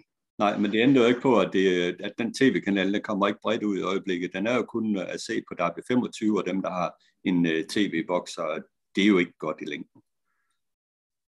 Nej, det er det ikke. Øh, og og øh, altså ja, et eller andet sted kan jeg jo godt forstå Dantoto, der har været vant til at få øh, tv-signalet gratis, og nu skal de lige pludselig til at, at, at betale for det. Altså, det, det, jeg kan da godt forstå den problematik. Men, men omvendt har det der, det, har, det vil jeg så sige, det har så nok været en fejl fra Dansk Hestevedløbs side, at de ikke har opkrævet. Fordi dengang jeg havde med Racing Live at gøre i starten, og nu er vi så tilbage i, da, da det blev etableret i, øh, i 1996. Øh, øh, der, der var der en international aftale med, at øh, man gav 3 eller 4 procent af omsætningen for at kunne øh, få billeder fra en, øh, fra en, en, spil, øh, fra en øh, løbs, øh, fra en løbsudbyder. Altså, hvis du skulle vise et svensk travløb, så skulle du betale øh, 4%. Hvis øh, svenskerne skulle vise et dansk travløb, så skulle, du betale 4, så skulle de betale 4 procent. Øh, de der procenter, de er jo så blevet nok øh, øh lidt øh, forandret hen ad vejen. Jeg hører nu, at nu giver man måske 6-7 procent for at få lov til og, og, og have spil til, til V75 og sådan noget. Men, men øh, så, så det, er jo ikke, det er jo ikke noget nyt, når Derby 25 siger, at vi vil gerne have penge for, for, for det her produkt. Det nye er, at, øh, at Dantorto ikke har været vant til at betale for det. Og jeg mener så, at så kan man så sige, at de har måske vundet hæv, mener, de har vundet hæv på det. Men jeg synes så... også, det er rimeligt nok, de skal betale for det. Det er da helt klart. Ja, det, det, det synes jeg, det er helt rimeligt. Det er ingen tvivl om det. Men er det ikke sådan, at... Hele, hele skismet er jo kommet ved, at man har lavet den her sværhedsaftale. I forbindelse med sværhedsaftalen, så tager man tv-produktion og, øh, og, og teknik øh, i det hele taget, øh, internetdelen, øh, som der har været i Dansk Hestevedløb, den tager man ud af dansk travsport, og det er altså øh, et, et budget på 18-20 millioner kroner, som, som, øh, som der tages ud, altså som, som, hest, som dansk hestevedløb nu sparer fremover. Øh, og den, de penge, de ligger så over, eller den udgift ligger fremover ved, ved Derby 25, og det er klart, at øh, det vil de så gerne have nogle penge for. Ja. Hvordan er det nu med provenyet? Er det, dan, er det danto, du de tjener på, på spil? På hest. Øh, hvis en spillekrone går til udlandet til et fransk løb, får de så mere ud af den krone, end den krone, der bliver spillet til et dansk løb? Ja, det gør de jo desværre.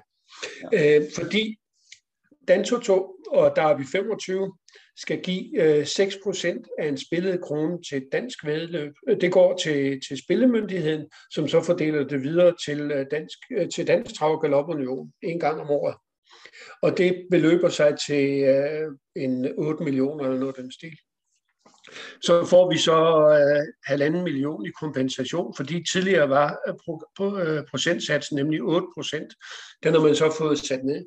Men, men øh, hvad hedder det, hverken Dantoto eller Derby 25 betaler nogen afgift til dansk hestevedløb for at, at modtage spil til øh, udenlandske løb.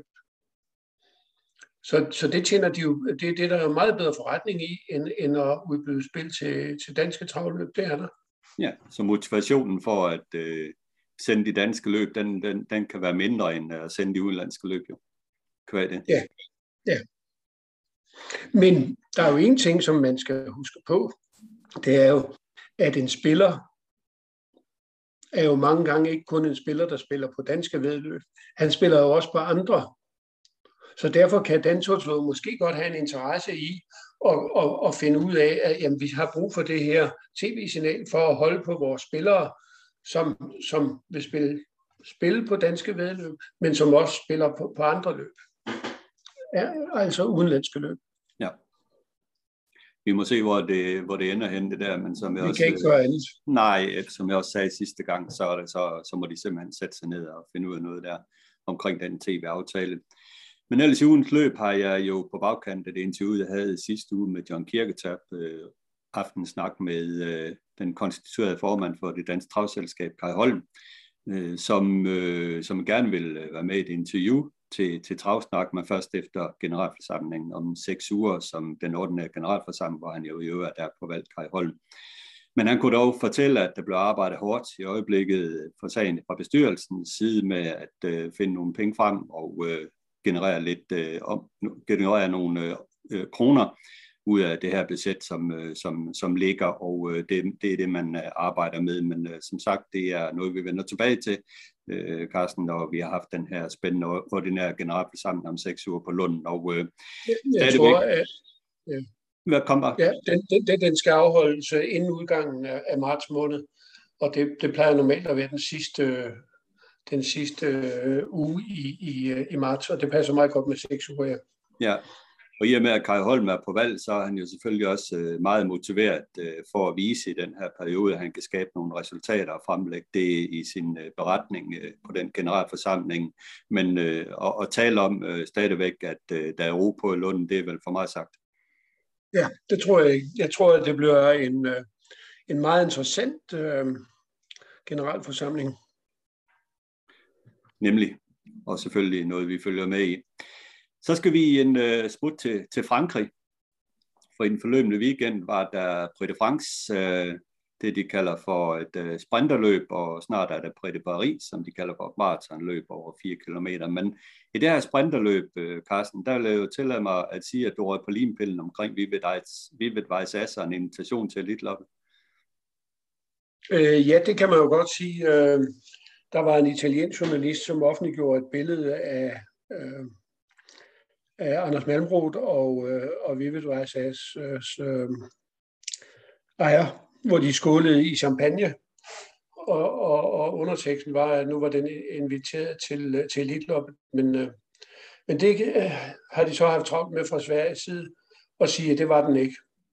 Lige præcis, og der manglede også en, en vis øh, billet i billedet, som der plejer at være uh, med de der ja. ting. Men, uh, men du er ikke den eneste, Carsten, der, der skrev om den der, fordi at uh, den kom ud på Twitter, og den kom, kom hurtigt rundt, den der. Det var jo oplagt at tænke, at Vivid Weiss uh, As uh, er en, uh, en, kunne være en, et emne som, uh, til Elitloppet det år, det er han jo.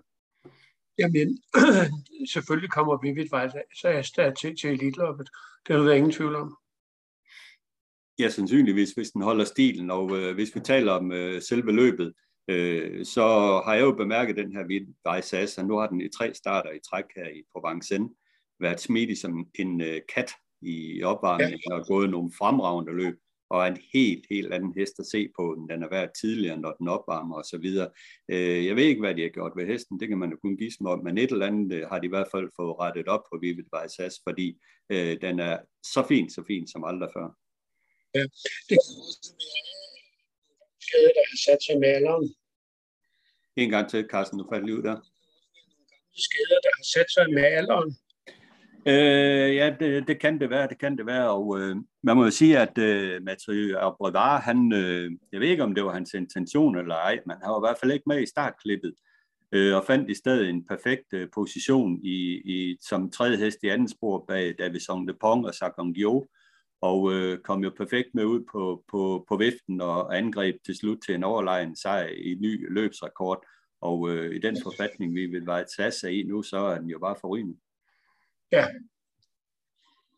Øh, han starter jo øh, nok øh, ikke i, øh, i Prix de Paris, men han går nok til, øh, til Cannes øh, til, til sprinterløbet der den 13. marts. Ja, som den vandt sidste år, så vidt jeg husker. Ja. Jamen faktisk er Vivid Weiss som jeg lige husker, ubesejret i fem eller seks starter på, øh, på Cannes Ja. Men ellers var det også et løb, hvor der blev kørt øh, med hovedet under armen, kan man vist roligt sige, fra start af, og især synes jeg, at Gelomini med bag Cockstyle kørte totalt dybt åndssvagt, for at sige det rent udsagt. Ja, det var jo nok ikke lige den slags løb, at, at Cockstyle skal have. Nej, okay, den, havde fået no- den har fået det lukket hovedlag på øh, til den her start, fordi man var med fra start, men at køre 0-1 tempo ned ad bakken der øh, frem mod spids, øh, det var det rene selvmord. Den øh, havde jo også mælkesyre top over begge ører i opløbet. Ja. Den kommer også på, øh, ned på, på Canchumere. Ja, og så var det jo en fornøjelse at se Delia de Pomereux være tilbage igen øh, i fin stil. Ja, hun har jo været øh, noget videre væk, men, men viste jo faktisk i Prix d'Amérique, hun var på vej. Ja, og så har jeg tidligere... Og, øh, ja, kom. Øh, og, og, så, og, og så viste hun jo så her nu igen. Hun, hun havde jo også vundet Prix de France øh, sidste år, så hun var sådan set forsvarende mester. Ja. Øh, men det er jo en herlig hop, og nu siger de, at de gerne vil til Sverige og starte. Øh, det havde ejeren jo ellers sagt efter sidste år, hvor Erik Raffang han blev udelukket for, for Piskebroen, på, da, da, de, da de var til start i øh, Olympiatravet. Ja, Paralympiatravet, som de også har ja. sat øh, start i, ja. Ja. Så, men der skulle hun så komme op og starte der. Ja, så var der jo tredje hesten over mål, Sagan Dio, øh, ja. som jo var forhand, far forvandlet med et øh, lille mirakel, synes jeg jo. Havde jo været øh, halvt i starterne inden. Men øh, den her gang, den fungerer den, og øh, Basir, han kørte den jo frem til et øh, tredje plads. Øh, ja. Den gik pænt, uden at være 100% stadigvæk, øh, synes jeg ikke sådan ren øh, form og styrkemæssigt, men øh, stilen var der i orden på den den her gang. Ja, det, det er en meget speciel hest. Nu, øh, nu er den jo så gået fra Basir og ned til Toniati, hvor den øh, skal være aftænkt her i... i øh, den, den bliver nok også trænet. Øh, det har han også mulighed for. Øh, Toniati han har en stor egen øh, træningsbane. Øh, og så øh, er det jo også en hest, som øh, kunne være aktuel for Copenhagen Cup igen. Vi så ham jo øh, forrige år i Copenhagen Cup, men der, der var den jo ikke øh, sådan videre styrbar. Øh, og så snakker man jo også om den til, til, øh, til Elite Lop. Ja, men ellers husker jeg også Prix France for en øh, dårlig styring af Martins, som øh, med Rebella Matas blev sat af ude i tredje spor. Øh, og så, da det var rundt sving, så trak han bare hesten ud. Og det åbnede jo blandt andet for staldkammeraten Sakon Gio, men også øh, den senere vinder, Vivel Barsas. Det var en øh, højst prekær styring, synes jeg. Ja, den fangede jeg så ikke lige. Nej, men så skal du gå ind og se det igen, fordi han trækker den ud, øh, var egentlig over og lukke af for blandt andet Basir, men trækker den ud, okay, det var ved at gå træt, men det gør i hvert fald, at Basir kan komme til at køre tidligere, end han ellers kunne have gjort. Jeg havde spillet Sagan Joe, så jeg fulgte den meget. Jeg har jo talt meget om Sagan Joe her hen over vinteren, uden at have haft den store succes med det, og nu fik jeg dog en plads hjem. Ja, men hvad er der, hvad er der ved, at det lakker mod enden med vinter meeting efterhånden? Øh, det næste store løb dernede, det er jo Prix de Paris øh, næste søndag igen, og de her famøse øh, 4100 meter, tror jeg, der omkring. Er der ellers øh, noget i gang i øjeblikket i Frankrig, vi skal holde øje med? Ja, der, de kører jo det, øh, det første store løb for, øh, for øh, jøjeårgangen, altså for treåringerne, det kører de på søndag. Øh, det hed tidligere kriterium det Sjønnen, øh, altså ungdomskriteriet. Nu er det opkaldt efter en øh, tidligere formand for, for det franske centralforbund. Og der har jo faktisk Thomas Malmqvist har favoritten, der hedder Jassi Perrin, en, en hoppe efter Django Riff, som har gået fra sejr til sejr, og nu skal den så ud og møde hængstene for første gang. Det er faktisk første gang, at, at de franske treårs hopper og hængste, de mødes, øh, og det er så i kriterium det sønne her på, på, på søndag. Men det vil jo være et, øh, et, et skub for, for Mellemqvist at vinde sådan et, et gruppe 1-løb. Han har vundet gruppe 1-løb før på, på med, øh, med, med Tumbledust, Criterium øh, Continental. Men her der er jo tale om en hest, som øh, en fransk hest, som han har købt på auktion for 32.000 euro. Sådan, ikke nu, altså det er jo sådan lidt under under gennemsnitsprisen på, på den, på, af, de, af de bedste, øh, og som han så har ført frem øh, nu her øh, med stor succes, og den er, det, det er den mest vindende i, i årgangen indtil nu, men, og hvis, det kan der så ændres på på søndag. Men det, ja. det er da interessant. Jamen det er det i hvert fald. Man kommer ikke udenom, at uh, Malmqvist har gjort det forrygende med sine franske heste i år. De har været uh, topgående hele vintermeetingen igen. Ja, vi kan jo sige, uh, Empire har jo nok skuffet lidt. Uh, han var jo lagt til ret til, at han skulle, uh, at han skulle være en, en, uh, en, en profil her i vintermeeting, men, men det er ikke helt, det er ikke helt gået. Det har ikke været dårligt, men, men uh, det er ikke helt gået, som det skulle sikkert. Nej. Okay, Carsten det var vores uh, snak for i dag. Nu skal I få en uh, omgang ugens aktuelle med B.S. Dyrberg, hvor vi snakker nye trends for vintertræning og tidlig sæsonstart. Tak for det, Carsten. Selv tak.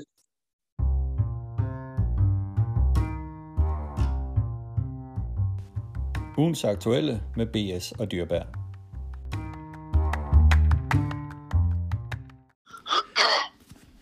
Ugens aktuelle med B.S. og Dyrberg skal vi tale vintertræning og øh, sæsondebut. Og øh, Bent, han er jo coronaramt, hvilket I nok kan høre på hans øh, stemme, men øh, det går, Bent. Jamen, det, det blomstrer lidt op i, i tirsdags, hvor man har de der symptomer, som man synes, når man er forkølet og halsbetændelse, ikke skal lov for, at øh, onsdag og torsdag, så bliver jeg rigtig syg af det, hvis man kalder det, øh, ligesom når man har en grov halsbetændelse eller lungebetændelse, eller hvad det hedder. Ikke? Men det har der mange, der har prøvet efterhånden, og jeg havde sagt, at det gik ud over mig, men det gjorde det også, så men, jeg tror jeg er klar i morgen igen. ja, det er jo det. Og øh, det er det også en vis anden øh, mand, der er. Sten Juhl, han er også klar igen. Ja, det er fantastisk. Skønt. den mand, han, uh, han rejser sig på en 20 stykker hver gang, hvis det bliver i, i boksesprog, ikke? Og uh, ja. for at komme bag, og heldigvis for det, jo, ikke? Og det er skønt at se ham igen. Det er, det er en fejl, du gjorde det, simpelthen. det kan man sige. Men Bent, øh, temaet i dag, det er vintertræning, og øh, jeg tager det op, fordi det er lidt min fornemmelse, at det her med vintertræning, det er ikke, øh, hvad det har været tidligere. Det er ligesom om, at det udviklede sig lidt øh, øh, for jeg træner. Men hvad forstår du ved vintertræning? Jamen, førhen forstod man det med vintertræning, at når øh, hestene, de, øh, de her heste, vi ligesom ville give fri, og det er jo især overgangsheste, ikke? At, at de skulle have en, en rigtig gang hård træning hen over vinteren, som der ikke rigtig findes noget af mere, der hedder vinter vel. Øh, så tror jeg, at mange har ændret sig lidt også, at, øh, og, og lavet det om til, at hestene kommer ud lidt før, end, end de gjorde førhen, jo, fordi de simpelthen øh, er hurtigere er i form. Øh, og hvorfor ved jeg faktisk ikke. Øh, men for min egen vedkommende, så giver jeg hestene fri en måned hver gang, det der øh, såkaldte overgangsheste, vi kan tage også til øh, første runde, Diamond og og Knacks, som øh, lige kan huske her, der, der skal ud nu her. Ikke? Øh, de fik en måned fri, øh, begyndte vi med, med rigetræning på øh, i sanden udelukkende i, i to måneder. Og øh, så har jeg kørt dem intervaller en enkelt gang. Det var det, jeg gjorde med First One Diamond, og den var bedre end, end nogensinde. Den var i topform, synes jeg ikke, og derfor valgte jeg at tage den ud allerede i mandags, ikke? fordi så kan jeg ikke se ideen i, at, at der måske skulle gå to-tre måneder mere, inden de skulle starte. Jo. Nej, men det er rigtigt, og øh, traditionelt set, når man har talt om den her vintertræning, så har det jo været tung træning og tung træning længe, og måske for længe for nogens vedkommende, så de kan være svære at hive op i omdrejningerne, når varmen kommer, og øh, de skal til at starte. Jo, men det har vi, vi har set det, i hvert fald førhen var der mange heste, der aldrig rigtig kom i gang igen efter en, øh, når man gav dem for lang pause. øh, og de simpelthen øh, ikke kom op på det niveau, de var, inden de fik pausen. Og øh, det tror jeg, at nogen er blevet nervøs for, og øh, et eller andet sted er det åbenbart heller ikke nødvendigt. Der, der går jo fine øh, heste ud øh, alle steder, også i Sverige, ser man allerede nu jo ikke. Jo. Øh, de er begyndt at køre det her Margareta stil i øh, treårsløb op på, på Solvalder, ikke? hvor der er gode penge. Øh, og de er jo i gang med, med, som jeg siger, med de løb der, ikke? Og vi er trods alt kun i februar, jo ikke? Så jeg tror, at tendensen den er blevet ændret på lidt at man skal have hestene ud, når, hvis de er klar. Og hvorfor tror du, at den uh, tendens ændrer sig? Er det simpelthen for, at uh, ja, men hestene uh, øh, simpelthen uh, skal have en chance for at kunne klare sig hen over sæsonen? Jamen, jeg tror simpelthen, at de, skal have, de, skal, de bliver hærdet lidt ved det, ikke? og øh, det går ikke at gå igennem den. Så, vi kan også være om at sige, hvis vi nu siger, at øh, man, man, man, så anser vi altid, at vi starter overgangshesten op i musketer weekenden. Ikke? Den ligger senere og senere også, ikke? men det ville være skide ærgerligt, hvis man finder en eller anden fejl, når man når derhen at der så skal gå en måned mere, jo, ikke? så er det måske bedre at sætte dem i gang nu og få repareret nogle små ting, som vi selvfølgelig har gjort, inden vi gav dem fri, jo, men der kan sagtens dukke noget op med heste, det ved vi jo. Og øh, hvis man så ikke lige har ramt formen alligevel, når det, når det skal til at være, så er det måske bedre at være lidt foran. Det er jo det, men det man så omvendt mange nok frygter, hvis du har en treårs, du starter op allerede nu, så kan det blive en frygtelig lang sæson, fordi mange af de store, større løb, de ligger frem i november, november men øh, må man graduere det så hen over sæsonen med træning? Jeg ved ikke, om man skal gøre det. skal man måske nok, men ikke med træning, synes jeg, men man kan jo bare tage nogle færre starter. Ikke jo? Altså, det er jo ikke meningen, at de skal starte med 14. dag, selvom man går i gang med dem nu jo. Det, det er nok en lidt passende opgave, og øh, man kan vel om at sige, når jeg kan ikke kun tage mit eget eksempel, ikke? Altså den her First One Diamond, den har jo udelukkende gået i ridetræning, øh, indtil jeg gav den en interval øh, i forrige uge, inden vi skulle melde, ikke? Og, og den viste mig, at den, den var klar, og det så vi jo vi tydeligt i løbet også. Øh, så så de, øh, de er blevet nemmere at gøre klar, og plus at de tager altså ikke formen, som man tror, øh, når man går lidt tidligere i gang med dem. Fordi at, øh, det, det sidder åbenbart i med den træning, de har fået øh, som unge heste. Tidligere, der var det jo sådan, at uh, trykvogn, det var meget moderne at uh, bruge på vintertræning for at bygge muskler på osv. Hvor meget blev den egentlig brugt længere, sådan en trykvogn? Jamen, jeg indrømme, jeg, jeg, jeg har ikke set en i flere år. altså, og det er ikke fordi, jeg, jeg har aldrig selv haft en, men jeg har ikke set andre, de kører i. Uh, og det, det tror jeg, det er det her sandtræning, øh, Øh, under, under rytter, der har taget over for den slags øh, tung træning der. Det er det i hvert fald for mit vedkommende. Jeg har aldrig rigtig brugt det, før at jeg kom ind på banen. Øh, men men øh, der er mange, der lige træner også øh, undervejs, altså når, når hesten er i gang. Det vil vi Flemming gøre blandt andet. Øh, jeg vælger så altid, at når de har fået en periode, jeg synes, de skal have med det, der kaldes tung træning under rytter, så går jeg over til normale intervaller igen, men der er vi så forskellige alle sammen. Ja, og det her med, at man tager ridetræning op på heste, det er vel øh, noget, I først øh, begynder med mellem øh, 3 og 4 sæsonen. Hvad gør man med de her toåringer, der bliver treåringer? Der går de mere sådan uh, tung træning for vogn i sandet?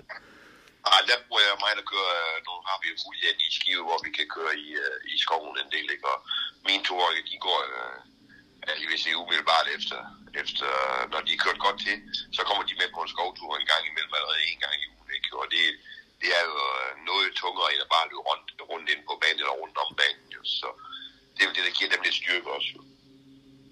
Og for de ældre heste, der har jeg også bemærket, at øh, Sten har jo kørt de der første intervallarbejder på skovbod med Extreme. Han satte sig på at have den tidlige klar, også øh, med et par løb, og han allerede nævnt inden Copenhagen Cup. Og det er vel også det der, du, du nævner det der med, at det er, det er vigtigt i at uh, få tingene testet der, inden det for alvor går i gang.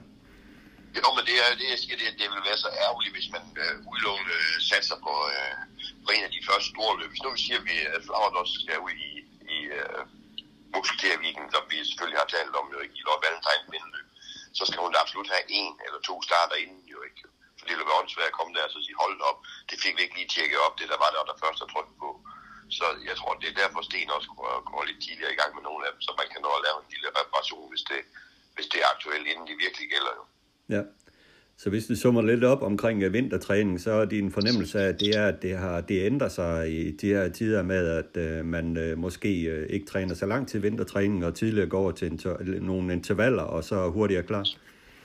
Jo, men det, det er en kombination af det, og så er det også en kombination af, skal vi ikke sige, af vejr, allerede nu vi sagt jo ikke, fordi det, vi har jo ikke vinter i Danmark af betydning, vel? Det er jo ikke sådan, at der er nogle dage på grund af sne, vi ikke kan køre, for der kan være noget frostvejr, ikke? Jo, men ellers øh, aspirerer det jo til, at når solen en gang imellem står op og skinner i 3-4 dage, så synes man jo faktisk, det, det er forår, det er sommer, ikke? Og så vil man gerne i gang.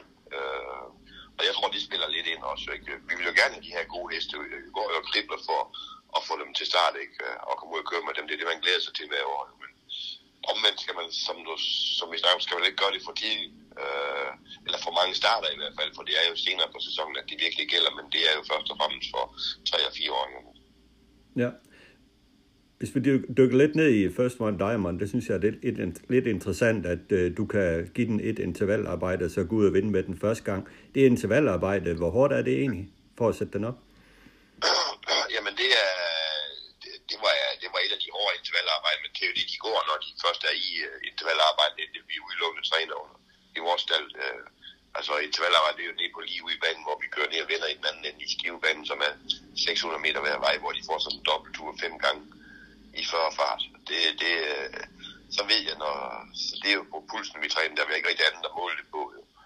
Og øh, den viste mig så efter det første intervallarbejde, hvor jeg gav den det hårde direkte, at, at den var der, og det kunne man jo så også se. Jo. Men det er klart, det er ikke alle heste, det, det rækker på. Jo. Men jeg har faktisk gjort det samme med Knax, øh, der skal starte på søndag i, øh, i Aalborg. Ikke? Og så må vi se, om, om det kan give samme gode resultat. Jo. Ja, det, det er jo det. Jeg Ganax har gået i samme træningsprogram som First er altså med ridetræning i to måneder, og så giver den ene interval, den fint der. Ja, men altså kun i, i omkring 40 fart i de her intervaller, så, så det er jo mest også ja, på pulsen. Er, ja, men det er faktisk stærkt dernede, fordi vi kører jo i, i, i rimelig tung sand i de, i de lange vogne, tunge vogne jo ikke, så man skal ikke køre stærkere, så springer de i luften hesten.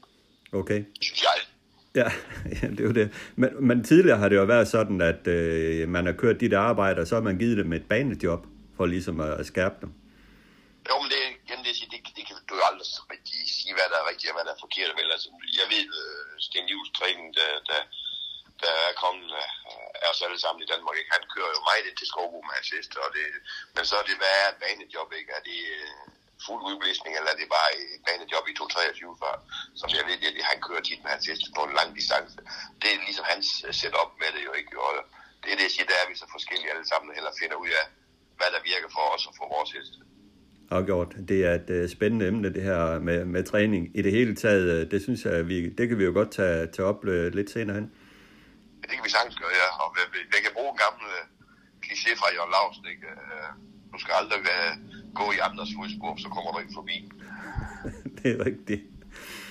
Og nu er du trods alt også lidt oppe i alderen, og øh, jeg mener da heller ikke, at du har forsøgt at gå i andres fodspor nogensinde. Nej, jeg lytter og kigger på, hvad, hvad andre gør. Det skal man her i livet, ikke? Og når jeg har været rundt øh, i udlandet og se, øh, hvordan folk træner, og, og de forskellige ting, og foder for den sags skyld ikke, men man, man kan aldrig bare kopiere og gøre det samme, for så nemt er det heldigvis ikke jo vel. Så var det jo, så var det jo ganske nemt, hvis vi alle sammen lavede den her 500 meter sandbane, og så sendte alle pigerne ud og ride på dem der jo. Og ikke gjort ligesom Flemming gør, og så vandt vi alle løb. Det er der mange, der har prøvet på, men øh, så nemt er det ikke. Der har Flemming fundet hans metode til at ride hestene på, og det virker for, for ham jo ikke jo. Øh, men det er ingen, der siger, at det gør for mig eller for andre. Nej, lige præcis. Det var snak for dig, Bent. Ja. Tak fordi du tog dig tid til at lytte til Travsnak i samarbejde med Travservice. Har du input, idéer, kritik, ros, ja hvad som helst til podcasten, så giv mig en mail på adressen henrikdyrberg